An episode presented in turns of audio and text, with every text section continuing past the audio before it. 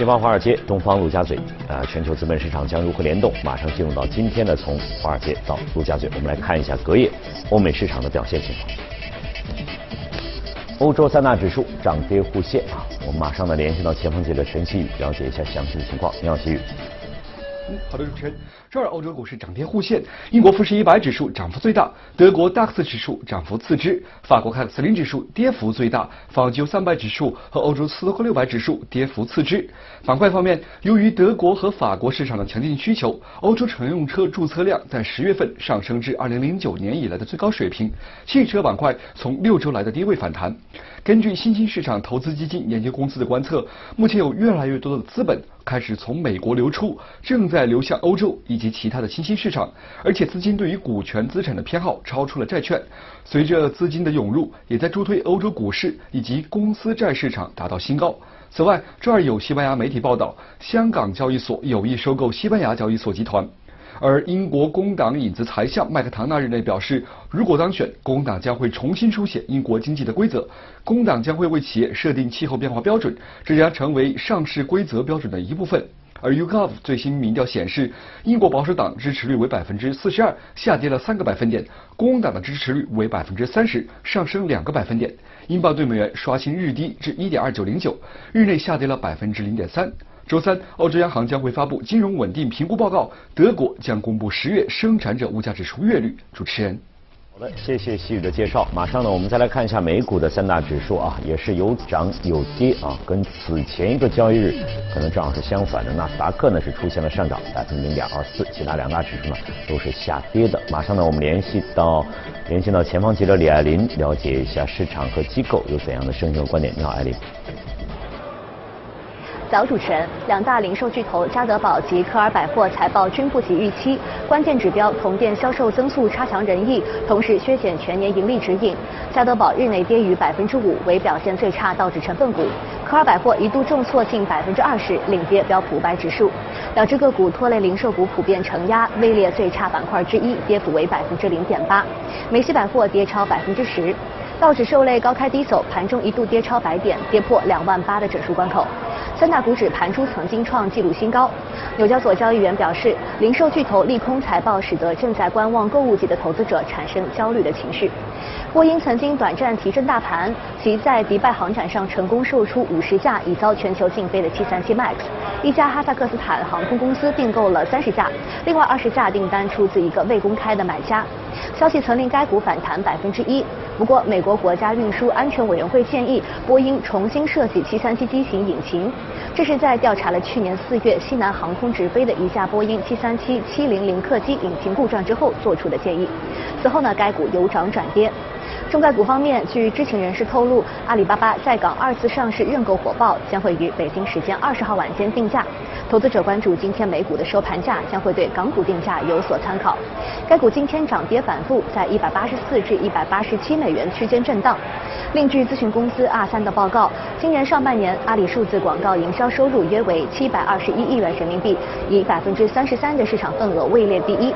抖音母公司字节跳动击败百度和腾讯，以百分之二十三的市占率排名第二。受惠于抖音和今日头条两个产品的流量，字节跳动在上半年广告收入同比增长百分之一百一十三。主持人。好的，谢谢艾琳的介绍。在了解了隔夜欧美市场的表现之后，马上呢进入到今天的全球关注。我们今天邀请到的是简家，早上简家。呃，其实在这个前两天节目当中，我们也谈到，呃，鲍威尔已经可以说明确表态了，这个降息不会再进行下去了。对。但是，那么现在美联储要做什么？它有什么样的举动？对。能够维护我现在这个美国的这样一个一个整个的经济，能够按照它的这样一个道路去。去走下去。对，呃，节目当中提到过，我们今天预告呢也提到了一个有机扩表这四个字，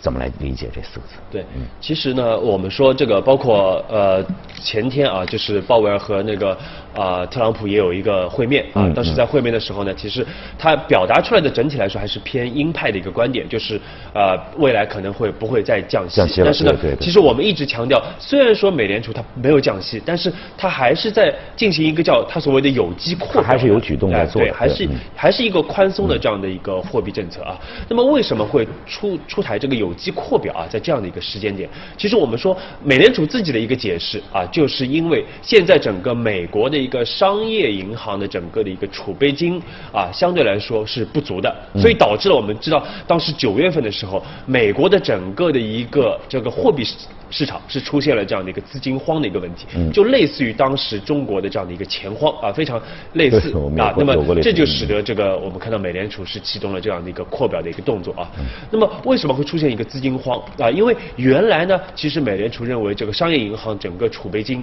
差不多在一点二万亿美元的这样一个水平就足够了啊。因为现在差不多是在一点五万亿的这样的一个水平。但是我们看到呢，在这样的一个水平之下啊，就出现了整个的一个资金荒啊，这就使得美联储不得不去采取这样的一个行动啊。那么我们说，其实。呃，美联储自己一直强调啊，就是这一次的这个扩表和之前的一个 QE，就是量化宽松是有非常大的一个不同的啊。因为量化宽松它更多的是购买的是长端的这样的一些债券，嗯，那么现在这个有机扩表呢，更多的是去购买一些短端的这样的一个债券。而且鲍威尔说说什么叫有机扩表啊，叫 organic 啊，对吧？就是就是他认为，其实相对而言，他认为这是一个非常健康的。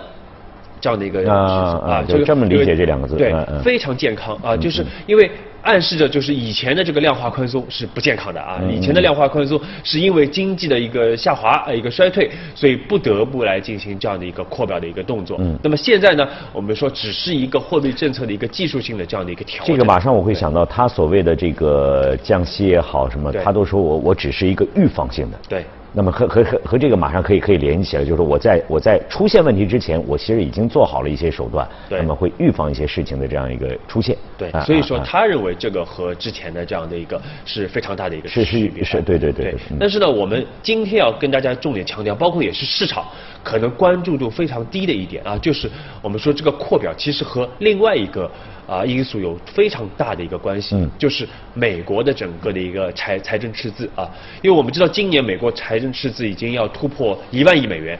这个一万亿美元是一个什么水平啊？其实其实只有在零八年金融危机的时候才出现过这么高的这样的一个财政赤字，但是我们知道现在其实美国的整个经济啊。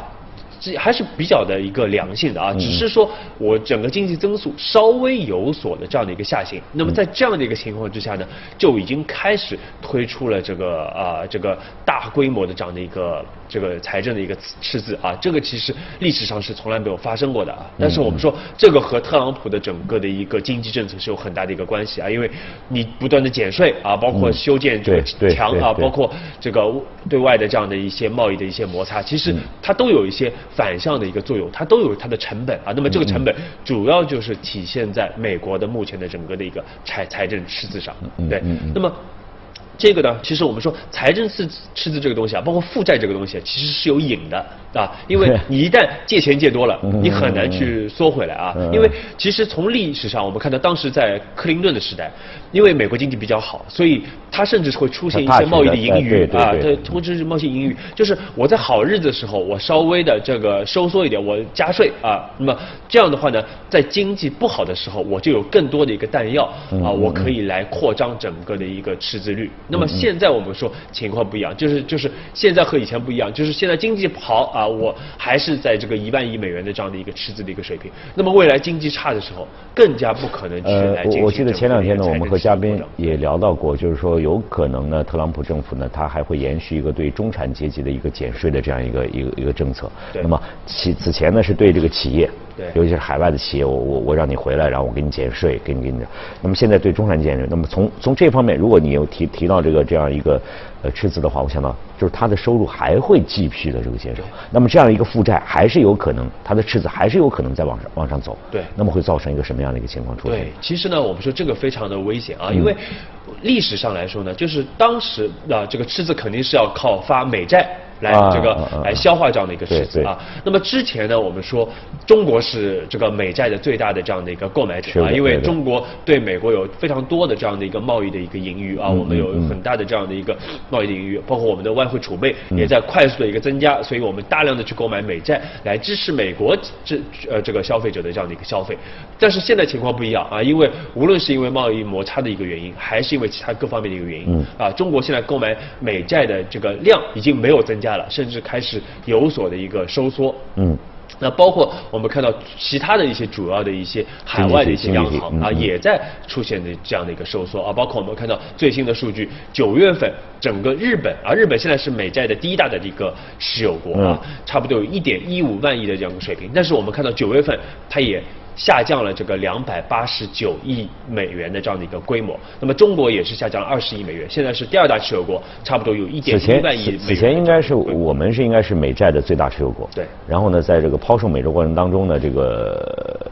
这个发生了一些变化。对，石油美债的量，日本现在也在呃也在增加。对对对对，嗯。那么这个就是现在是这样的一个情况，但是总体来说啊，我们说整个的一个海外的这个央行啊，它对于美债的一个购买是这个规模是没有任何的一个增加。那那么这个这个有抛是是不是应该有有买呢？对是不是是这这个应该是互相的一个一个对一个嗯。对，所以说这是一个关键的问题啊，大家一定要去关注。就是说，因为你的一万亿的这样的一个赤字啊，你不得不持续的来去发行这样的一个新的这样的一个国国债啊，对于美国来说，那么。呃，海外央行已经没有新增的这个量了啊，一直维持在这样的一个水平啊，甚至有所下下行。那么美联储呢，其实也没有购债啊，因为美联储从一五年这个量化宽松结束之后，就没有新的这样的一个购债的一个规模。那么到底谁在买啊？其实我们说。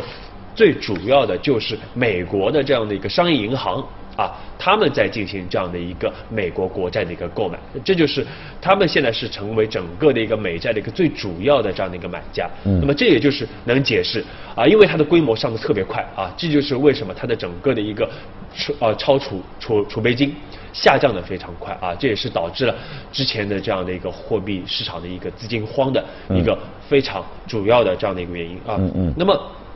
我们说这个商业银行这个钱是谁来的？其实还是来自于美联储啊。但是呢，和以前的情况不一样。以前整个的一个量化宽松的时候，美联储是它是自己来购买美债啊。那么它把整个的一个长端的一个利率打得非常低啊。那么就鼓励商业银行呢，我因为利率低了啊，所以我可以。借更多的钱给老百姓啊，给企业来支持整个的一个经济的一个增长啊。那么这是原来的这样的一个逻辑，但是但是呃，久而久之，我们会发觉这个无论是居民的这样的一个杠杆率，还是企业的杠杆率，现在都已经很难增加了，就是大家已经没有对信贷已经没有需求了。嗯嗯那么在这样的一个情况下啊，美联储就说。你商业银行索性你也不要放贷了啊，你就直接去购买美债，那么我给你资金，哎，帮助你去购买美债啊，就是这样的一个逻辑啊。目前我们看到是这那那现在这样的一个逻辑下来的时候，会会会有什么影响？比如对对对，呃，股市。对美元的汇率，甚至被整个的这个商品打对，它会会产生一个什么样的影响？怎么来做判断呢？对嗯，其实我们说了这么多啊，其实我们总结下来啊，其实我们认为影响最大的，一方面大家要去关注，就是美国未来可能很长一段时间。它的整个的一个财政赤字会维持在一万亿甚至更高的一个水平啊，所以它会不断的来发债。另外呢，美联储它的扩表，包括所所谓它的有机扩表啊，是不是也也要持续下去就肯定是要持续下去的。啊那么在这样的一个情况之下，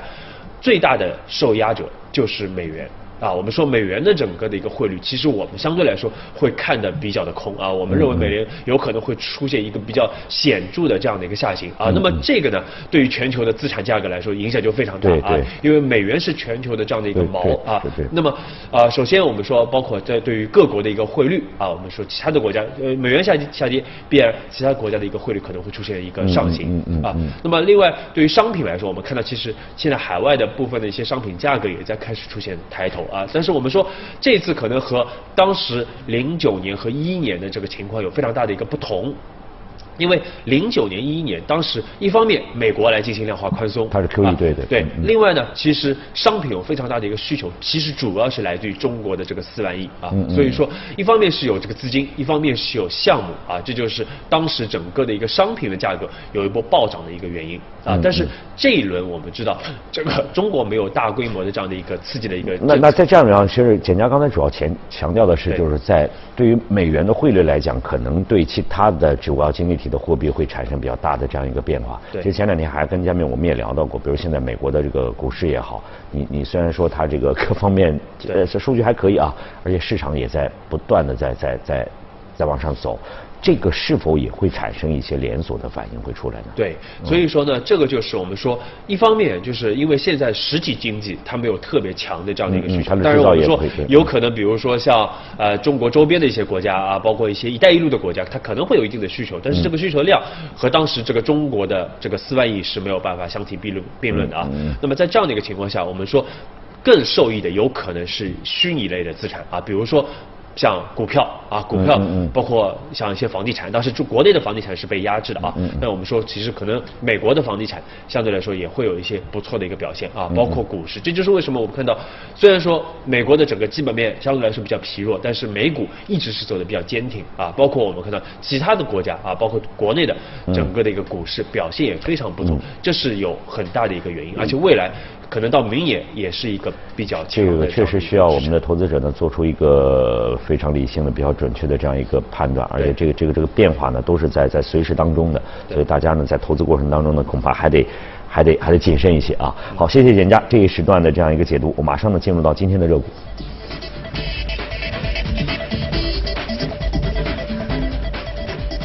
好，来看一下，我们今天呢带来的是食品饮料板块的泰森食品。印象当中，好像我们节目当中曾经涉及到过，对，涉及到过这家对，因为它也是今年表现最好的这样的一个公司啊，因为它是整个的一个呃肉类的，包括鸡肉啊、猪肉啊、牛肉的这样的一个全球最大的这样的一个提到猪肉，最近大家都比较敏感。对对，而且它今年我们看到上半年股价就涨了百分之三十二啊，嗯。三呃，那么全年到到到今年为止已经涨了百分之七十二啊，嗯。这个就是因为其实我们像是泰森这样的一些公司啊，包括国内的一些像呃养殖类的公司啊，包括一些肉类的公司，是这一轮的整个中国的一个非洲猪瘟的一个其实相对来说少数的几个受益者之一啊。那么我们看到这个无论是国内的这些这些相关的一个公司，还是像泰森食品啊，都是一个比较大的一个受益者。嗯那么我们看到上周二开始，它又是股价又是出现了一波快速的一个上涨。那么最主要的原因就是因为美国的一个贸易代表委员会啊办公室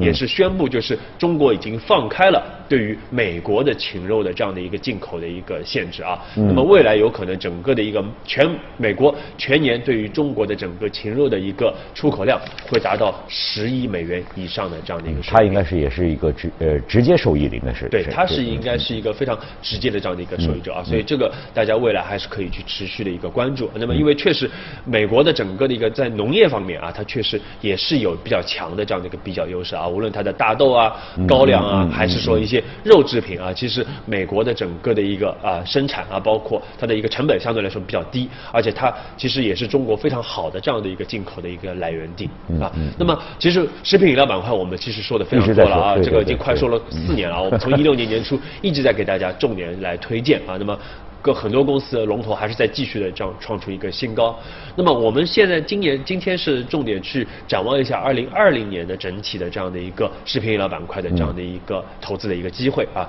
那么首先我们说白酒啊，因为白酒呢，可能未来我们说因为供给的一个增加，需求的这样的一个疲弱，因为确实价格比较高了啊，所以说呢，后面整个的一个继续快速涨价的这样的一个可能性相对来说会比较小。那么。经营我们说未来会出现一个明显的一个分化啊，其实我们看到最近一段时间，其实白酒公司的这样的一个股价的一个分化，包括基本面的一个分化已经非常的一个明显啊。那么未来我们会看到更加的明显，而且要关注的就是有些酒企啊，包括一些传统的酒企也在开始。进行一些经营的一个改革，对那么这个对于公司来说也会有比较明显的一个提振啊。但是总体来说，我们说这样一些一线的龙头啊，特别是白酒的龙头，它的整个的一个估值的一个下行的压力其实是不大的啊，嗯还是外资非常喜欢的这样的一个品种。那么二线的白酒呢，因为它的谈波动会比较大，经营波动和基本面波动会比较大啊，所以大家要去找一个合适的这样的一个估值的一个点啊，那么来进行这样的一个配置。嗯啊，那么在大众食品方面呢，我们刚才一方面说了这个猪肉啊，我们说这个猪猪呃肉相关的这样的一些品种，还是值得大家去重点的去关注的啊，因为还会有一个价格的这样的一个啊一个波动的一个这个可能性。那么另外呢，这个这个大众食品里面有非常大的一个趋势，就是品牌化、连锁化的趋势非常的一个明显。那么这个我们看到很多的企业啊，包括餐饮企业都是开始。啊，不断的一个品牌化、一个连锁化，那么这个受益的标的会是什么呢？就是上游的这样的一些供应商啊，因为他们像一些复合的这些调味品啊，嗯包括一些这个半速冻的这样的一些食品啊，这个会是一个非常强的这样的一个这个我。我前两天也也看到一个数据，具体呢可能记不太清，但是他说到是现在很多的零食，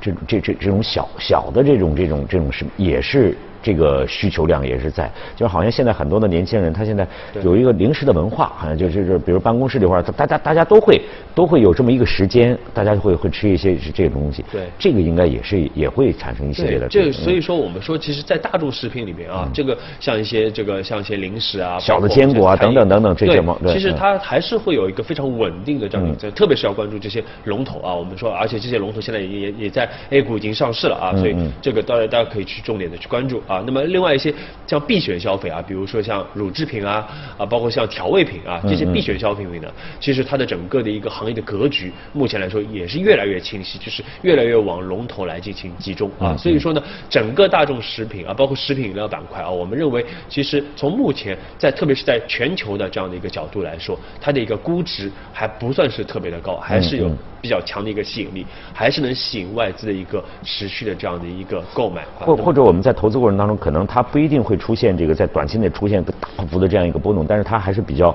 走的应该是比较比比较稳稳健的一样这样一个趋势对，特别嗯是说我们一直要强调，就特别是各个细分品类的一些龙头、啊龙头企业那么嗯。龙头企业，因为这个确实从各个从目前的一个角度来说啊，无论是从白酒还是从大众食品，包括刚才说的像这个消休闲食品啊，嗯嗯。这个坚果啊啊以及其他的这样的一些供应链的这样的一些企业来说，其实都是龙头的优势都是在越来越明显的啊，所以大家还嗯可以是要去关注一下重点去是可以去确实可以去持续关注，也是非常稳定的这样的一个投资的这样的一个标的。好，那这一时段呢，非常感谢简家呢给我们就相关的话题呢做的解读和分析。以上呢是我们今天的从华尔街到陆家嘴，我们再来关注一下其他方面的消息啊。针对电子烟对年轻人造成的健康威胁，当地时间的十八号，美国加州宣布起诉美国最大的电子烟制造商朱尔实验室公司和其他的电子烟公司，指控该公司早期的广告营销活动故意针对青少年。